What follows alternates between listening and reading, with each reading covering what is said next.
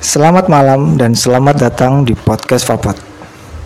Di episode kali ini sedikit berbeda karena ini episode terbaru ya yang bernama Petis Pengalaman Mistis. Pengalaman mistis kali ini kita akan mendengarkan cerita atau pengalaman dari teman saya, the one and only, Dwi Cahyani Putri. Selamat malam Mbak Putri. Selamat malam Mas Faiz, Iya. terima kasih atas waktunya. Oke Mbak Putri Langsung aja kali ya Pengalaman mistis yang pertama Yang katanya itu pernah Goncengan atau dibonceng ya lebih Dibonceng. Iya dibonceng itu gimana ceritanya Mbak awalnya itu Oke, sudah mulai ya. Iya Hmm, kalau aku flashback sih waktu itu pulang kuliah ya. Hmm. Entah pulang kuliahku itu yang kemalaman atau memang itu waktu itu hari apes. Pulang kuliah jam berapa itu pulang Sekitar jam 2 malam. Jadi waktu itu kebetulan rute nggak kebetulan sih emang rute dari kampus ke rumah itu durasinya satu jam karena kurang lebih itu 22 km kan ya. ah, Jadi di jalan itu sebenarnya nggak pernah kosong ya, selalu kayak ada aja yang dipikirin gitu kan. Waktu nyampe jalan ada salah satu jalan yang mungkin aku nggak bisa nyebutin jalannya apa ya. Inisialnya S. S oke Heeh, inisialnya S itu sebenarnya masih rame banyak orang gitu kan. Tapi aku sempat ngelewatin pasar tuh, ngelewatin Ini pasar. jalanan di Surabaya ya Iya, jalanan di Surabaya. S Ya itu tadi jalannya inisialnya S. Karena waktu itu nyampe nya di pasar. Setelah nyampe pasar, aku pelan-pelan karena emang posisinya ngantuk. hmm. Tiba-tiba ada mbak-mbak. Dia juga pakai matic sih, pakai matic. Sama eh, kecepatan motornya tuh sama kayak aku gitu, nggak nggak terlalu kenceng, nggak terlalu pelan juga. Tiba-tiba si mbaknya ini, aku gambarin dulu ya mbak ya. Mbaknya itu nggak pakai jilbab, Ah. pakai helm, pakai matic. Terus tasnya itu kayak kayak warna pink gitulah. Pokoknya kayak sesama mahasiswa yang pulang kuliah gitu kan. Ah, ah. tiba-tiba kecepatannya itu nyamain aku. Sebelah gitu loh dijajarin gitu loh. Gimana sih bahasa Jawa nih? Iya, dijajarin. gitu kan. Ha, jajar kan. Tiba-tiba mbak itu teriak mbak itu adiknya ngantuk. Hati-hati dipegangin ya gitu. Ah, otomatis kan aku kayak mikir kan ah, wah apa nih kok adik padahal aku kan sendiri ya ah. Terus akhirnya nggak aku gubris karena waktu itu emang posisi lagi ngantuk. Terus pikiranku cuman oh, orang itu iseng kali ya malam-malam gitu kan. Mungkin dia juga ngantuk ngerasain hal yang sama kayak aku. Jadi kayak dia iseng gitu kan. Akhirnya hmm, pas waktu Mbak itu ngomong itu aku aku bodo amat gitu. Aku pikir ya emang iseng Hmm. aku lanjutinlah perjalananku dari jalan S ke selanjutnya jalan D kan ngelewatin tuh Ah, ah. dari jalan S dulu ke inisial jalan D dulu terus masuklah ke inisial B B. itu jarak dari rumah mungkin masih setengah jaman kali ya kira-kira nah sampai situ karena di situ nggak terlalu sepi juga banyak orang masih banyak kendaraan yang lewat gitu kendaraan gede-gede gitu itu kan. jam 2an ya? Iya jam 2an Nyampe Pagi. rumah itu setengah tigaan Iya. Jam 2 itu Jam 2 Terus waktu itu ada orang lewat lagi Bapak-bapak gitu kan. Sama Dia juga pakai matic Dan anehnya sih bapak-bapak ini itu Sebenarnya di belakangku tuh Rame orang Tapi tiba-tiba bapak itu mak bedunduk gitu loh Iya, tiba-tiba aja kayak tiba-tiba itu kayak nyalip gitu, gitu, ah. mepet dan melakukan hal yang sama seperti mbak-mbak yang tadi. ah, ah. Jadi kayak sing bapak-bapak ini tuh lebih kayak sing pakai bahasa Jawa gitu loh. ah, dia bilang mbak, gimana? mbak, iku lo adiknya ngantuk nanti cekeli hati-hati ngono. Ah, ah. Jadi kayak aku mikir, wah anjir ini apa lagi gitu kan. Setelah mbak-mbak itu tadi yang aku pikir iseng, Ah, ternyata ada lagi orang yang negur aku gitu kan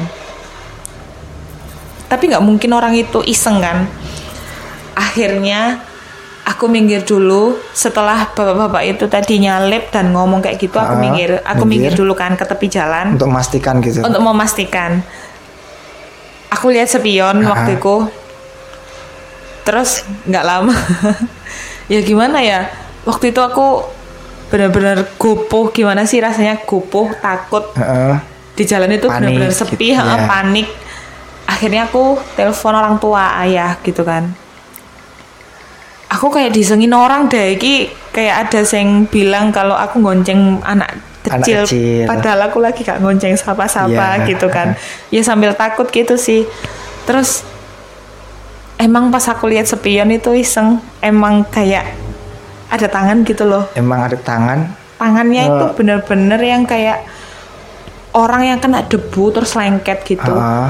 kurus banget kurus aku sampai inget ya aku sampai Iya. inget kukunya itu sampai kukunya itu sampai hitam gitu loh Heeh. hitam kayak orang yang bekas kayak diicak-icak orang kayak diinjek-injek orang gitu, orang gitu ya.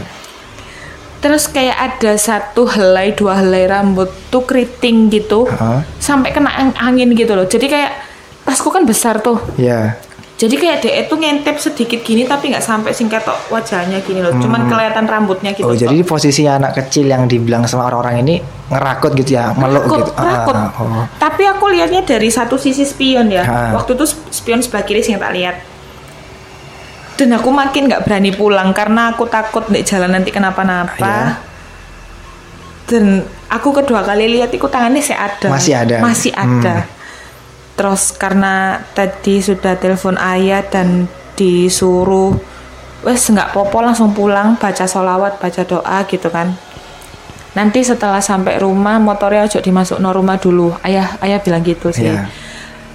akhirnya aku nggak nggak nggak lihat spion. Spion aku puter nggak nggak ngerti apa caranya. Pokoknya spion itu ngelihatnya nggak langsung ke belakang gitu loh. Soalnya bener-bener ganggu ganggu aku nyetir gitu Iya, loh. aku takut. fokus, Ah, iya, ah, karena aku suwes ke distract karena omongan-omongan orang itu tadi kan.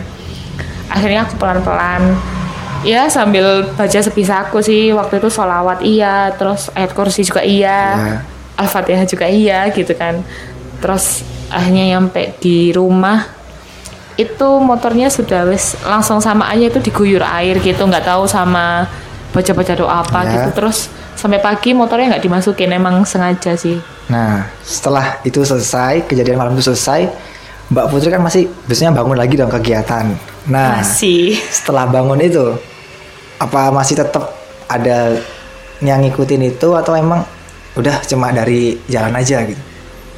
Hmm, jalan aja sih. Cuman beberapa kali tuh pernah mimpi, mimpi kayak ada orang yang kayak pesan gitu loh. Nah, Anak kecil itu sih, tapi tapi katanya orang kalau orang yang sudah meninggal itu kan kalau yang dimimpi ngomong berarti itu jin kan. Dan ayah itu bilang kalau memang anak kecil ini tuh ngikutin kamu gitu kan, karena basic kayak bapak itu juga dimimpiin gitu sih Ah. sama ha, dimimpiin kalau anak kecil ini itu meninggal komunikasi lah ya Ya. bapak itu komunikasi Ah. ha. kalau si anak kecil ini tadi ku meninggal di umur 7 tahun tapi sekarang sekarang tuh pokoknya wa- waktu itu ya waktu itu umurnya dia sudah 28 tahun tapi dia meninggalnya itu 7 tahun di umur di umurnya sing 7 tahun berarti berapa tahun yang lalu tuh 21 tahun yang lalu Dua tahun yang lalu. jadi gitulah riwayatnya dia kenapa kayak gitu Meninggalnya kenapa? Enggak dia ngantuk di jalan gitu jatuh Oh. jatuh karena waktu itu cuman kayak dibonceng orang tuanya katanya cuman Hmm. nggak tahu iki bener apa enggak tapi ayah sing cerita gitu sih Itu Terus dimimpiin. ditanya- iya Dia bilang begitu. Mm-mm. Oh. betul jadi tergantung ya tapi menurut aku ini nggak sekali dua kali aku ngerasain hal-hal sing seperti ini Hmm. jadi di di mata ayah sama ibu itu kayak ya wis emang emang wis biasa nih kamu Udah kamu biasa. ngalamin kayak gini Ah. gitu kan Ini ceritanya tuh kenapa sih kok bisa sampai peka bisa bisa ngelihat juga kan bisa Ah, ngerasain gitu-gitu. Itu sih ada ceritanya lagi sih sebetulnya. Kenapa sebetulnya dari lahir pun aku nggak bisa mas. Lihat-lihat kayak gitu nggak bisa. Dari aku bisa. sama sekali orang yang benar-benar buta akan halal mistis kayak Ah. gitu. Tapi wak- ada satu momen yang waktu aku SMK kali ya. Ah, waktu SMK aku sekolah di SM salah satu sekolah SMK negeri di Surabaya. Cuman nggak aku sebutin ya sekolahnya di mana di situ tuh bener-bener sekolah yang menurut aku tingkat mistisnya itu tinggi banget. Bahkan dulu-dulunya tuh pernah ada cerita juga kalau ada kejadian kesurupan massal terus ada sampai yang ngundang wayang gitu loh. Ngundang wayang? Pernah ada yang kayak sampai ngundang wayang. Saking banyaknya kesurupan massal itu tadi korban kesurupan massal. Nah aku salah satu korban kesurupan itu tadi. Nah waktu tahun waktu aku kelas berapa ya? Kelas 2 SMK kali ya. Jadi awalnya itu bisa dibilang karena pernah kena kesurupan masal itu. Itu Betul, mungkin ha-ha. dari pintunya dari situ mungkin. Iya, awal awal mulanya dari situ.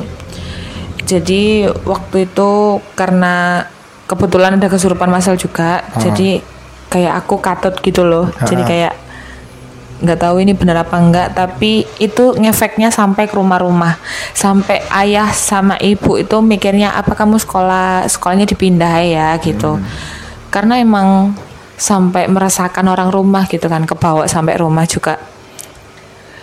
Iya sampai beberapa hari aku harus bolos sekolah Terus aku beberapa hari harus riwa-riwi untuk ke Pak Ustadz gitu-gitulah Untuk berobat gitu kan. Karena sering ngalamin Karena sering itu. ngalamin kesurupan Hal itu. Nah dari situ aku jadi kayak ngerasa pe- peka itu Aku nggak ngerti ya definisi peka itu seperti apa Tapi aku jadi bisa melihat apa ya nggak nggak melihat sih kayak ya Ngerasa- melihat sih iya, ha, ha, melihat, melihat ngerasain. ha, ngerasain itu juga bisa. Terus jadi kayak ketemu hal-hal yang aneh semacamnya gitulah pokoknya.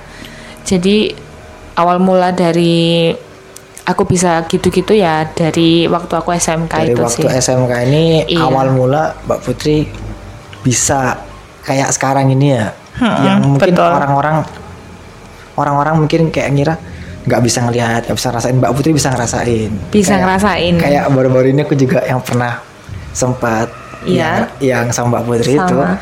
ya Oh. ini ya jinnya juga menurut aku kuat banget ya.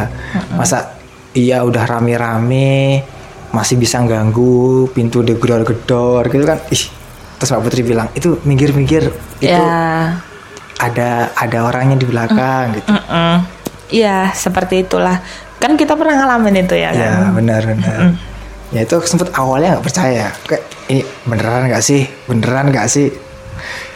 Sampai tiba-tiba kok bulu kuduku juga berdiri ya. Kok tapi tapi nggak mungkin ya pintu bisa ada yang ngetok-ngetok dari dalam. Kan nggak ada orang gitu. Iya, tapi sebetulnya kan percaya nggak percaya ya. Ya, tapi benar. memang kita tuh selalu berdampingan dengan hal-hal yang seperti itu. Hmm. Waktu itu emang waktu Karang Taruna ya Mas ya. ya benar. Kita kan waktu ngumpul-ngumpul itu itu emang ada orang loh di dalam. itu menurut mbak itu apa orangnya? Itu menurut aku ya. ya Menurut aku di dalam itu ada mbak-mbak. Mbak. Hmm, nggak tahu dia umur berapa, tapi yang pasti dia itu pakai bajunya itu ya putih nggak putih, hitam nggak hitam, jadi kayak putih tapi wes semua itu sudah kotor gitu loh. oke. Karena emang waktu itu pintunya kan gelap juga, apa lampunya kan sudah sudah mati kan, sudah gelap kan. Jadi dari kaca itu cuman kelihatan kalau dia berdiri, dia pakai baju, tapi warna put pantulan cahaya dari luar itu kelihatan kalau oke. warnanya tuh. Ya emang dia sengaja ngedor sih menurut aku nah itu ya. maksudnya ngapain dia gedor gitu? Ya mungkin jahil kali ya. Jahil. orang kita Atau kan waktu ramai. ya keganggu juga mungkin soalnya waktu itu kita acara apa sih tahun baru kali ya ya Ha. ya mungkin kita nggak sengaja ngomong kotor Ah. teman-teman kita acara mungkin 17 ya. Agustus itu iya ha-ha. iya mungkin 17 Agustus kali ya lupa Dan your information juga ini dekat banget ya sama posnya ya. Deket banget. dua selat dua rumah aja jadi mungkin kalau mbak-mbaknya itu dengar kita lagi ngomongin bisa Masya langsung Allah. come here aja lah terus ada lagi nggak mbak cerita yang menurut mbak ini ih kok aneh banget ya Sebenarnya serem banget ada. ya gitu ada Ada sih. Ada tapi ini bukan di lingkup rumah ya. Ada ini eh kejadian kejadian di jalan sih. Waktu itu waktu itu hari Sabtu karena kebetulan aku punya mas kan. Ya, Mas, mas itu juga kebetulan juga kerjanya di bidang yang sama sama kayak aku gitu kan. Waktu itu siang tuh orang tua tuh nelpon kalau saudara tuh ada yang meninggal di desa. oke Jadi ada hal yang membuat aku harus pulang di saat itu juga, tapi si masku ini itu nggak bisa pulang langsung. Jadi bisanya itu ya waktu jam kantor selesai terus baru bisa pulang gitu kan. Akhirnya si ayah sama ibu ini pulang ke desa dulu. Nah, aku sama Mas ini pulangnya ini sebenarnya sama orang tua itu disuruh setelah maghrib aja. Tapi berhubung si Masku ini mungkin gopoh juga, akhirnya tuh pulangnya tuh dipaksain gitu loh. Jadi jam 5 dari rumah, akhirnya di jalan itu maghrib, gitu Maghrib. kan. Nyampe eh, rute dari rumah ke desa itu ngelewatin stadion. stadion GBT ini Ah, ah, stadion GBT. Karena kalau Mas tahu ya stasiun GB apa stasiun Sta- jalanan stadion jalanan GBT itu stas- sepi ah, ah, jalanan di situ kan sepi. pas maghrib maghrib gitu Maghrib terus kan jalannya kan aspalan gitu kan. Iya. Enak banget itu buat ngebut kan. Waktu di pertengahan itu sudah masuk sudah masuk GBT GBT Lewat ya, kayak masuk? ngelewatin Ah. ya ah, sudah ngelewatin itu ada ibu-ibu. Ibu-ibunya itu berdiri di, di sebelah kiri. Berarti iya sebelah kiri. Sebelah kiri, kiri jalan. Mm-mm, sebelah kiri. Kan aku kan dulunya sebelah kiri Iya, kan? benar, lajur kiri. Kan, ha-ha. ibunya ini nontok-nontok kaca gitu kan. Loh kok bisa? Gini gini. Eh, pertamanya kan kayak ngestop gitu loh. Oh, tangan itu nyetop. eh, nyetop gitu. Akhirnya aku mikir kan sama mas ibu-ibu ini lapo gitu kan pakai bahasa Jawa waktu itu. Ibu-ibu ini lapo kok kok maghrib maghrib apa? Berhentiin mo- mobil gitu kan? Dari ibu-ibu nyetop tiba-tiba di iya. jalanan daerah Blora. Tangannya tuh kayak melambai kayak minta tolong gitu loh. Ah. jadi kayak entah ibu itu niatnya mau berhentiin mobil tok apa dia mau nunut ke mana gitu kan. Ah. ternyata waktu aku sama Mas Nul namanya Masku Mas Nul ya? Iya. jadi kayak ngobrol kan. Apa apa mandek kayak tadi? Engkau engkau takutnya ibu iki ku urgent ngomong Iya, minta pertolongan iya minta gitu. tolong gitu kan. Akhirnya aku minggir lah sama Mas Sunul itu mobilnya di tepi. Akhirnya kacanya tak buka kan separuh. Enten apa bu? Tak tanyain pakai Ah. bahasa Jawa gitu kan. Aku tok kono po. Oh nonut sampai tutuk kono gitu kan. Ah. tapi aku nggak barang-barang akeh gitu. Ngomongnya tuh ibu-ibu pakai bahasa Ah, Jawa gitu kan. Bawa barang apa emang dia Terus tak lihat itu dia tuh kayak pak bawa anuan semanggi gitu loh. oh iya kayak keranjangnya semanggi itu Ah, ah, Ya, kayak oh, ya. kayak kayak keranjangnya semanggi, ambek ada gombal-gombal gitu loh, tas Ah. gombal-gombal. Aku nggak ngerti itu jari apa apa kain yang dipakai buat gendong si semangginya itu aku nggak Ah. ngerti kan. Tapi ada tas lagi isinya kain gitu kan. Terus karena aku inget omongannya bapak ayah tadi kan jangan di jalan pas waktu maghrib apalagi kamu lewat jalan iku Ah. gitu kan terus akhirnya aku sama Mas Nulku bilang maaf ke Maaf, ibunya itu tad- nggak bisa nggak bisa nganterin gitu kan karena kita juga lagi kesusahan kan buru-buru mungkin oh. Lagi buru-buru. Terus akhirnya oh oh oh ya wes ya bilang gitu akhirnya aku sama si masku ini tadi ngelanjut no mas. Hmm. ngelanjutin perjalanan aku mau. Setelah beberapa menit lagi setelah ngelewatin jembatan kan ada Ada jembatan tol itu. itu tol apa jembatan aku tol. nggak ngerti ya Hmm. itu kan agak gelap ya Iya. apalagi waktu maghrib terus pas waktu mendekati keluar mau keluar habisnya jalan itu tadi Ah. ibu-ibu itu di depan lagi pak ibu-ibu itu sudah ada di depan iya jadi aku kayak sama Mas Nur kayak ya Allah kok ibu-ibu iki dan persis banget dia masih bawa kayak bong masih bawa kayak keranjangnya persis tapi bedanya itu. kalau ibu-ibu yang sebelumnya tadi itu Ah. dia tuh nggak pakai kalau orang nyunggi semanggi itu kan di kepalanya pasti Ya, ono pakai dimukul, kainnya iya gitu ya. diputerin Ah, gitu kan ah. itu enggak ibu-ibu ini wis ibu-ibunya tuh wis dilepas gitu loh jadi rambutnya tuh kayak kunciran satu gini tapi dengan ibu-ibu yang sama ya baju yang sama yang dibawa dia pun sama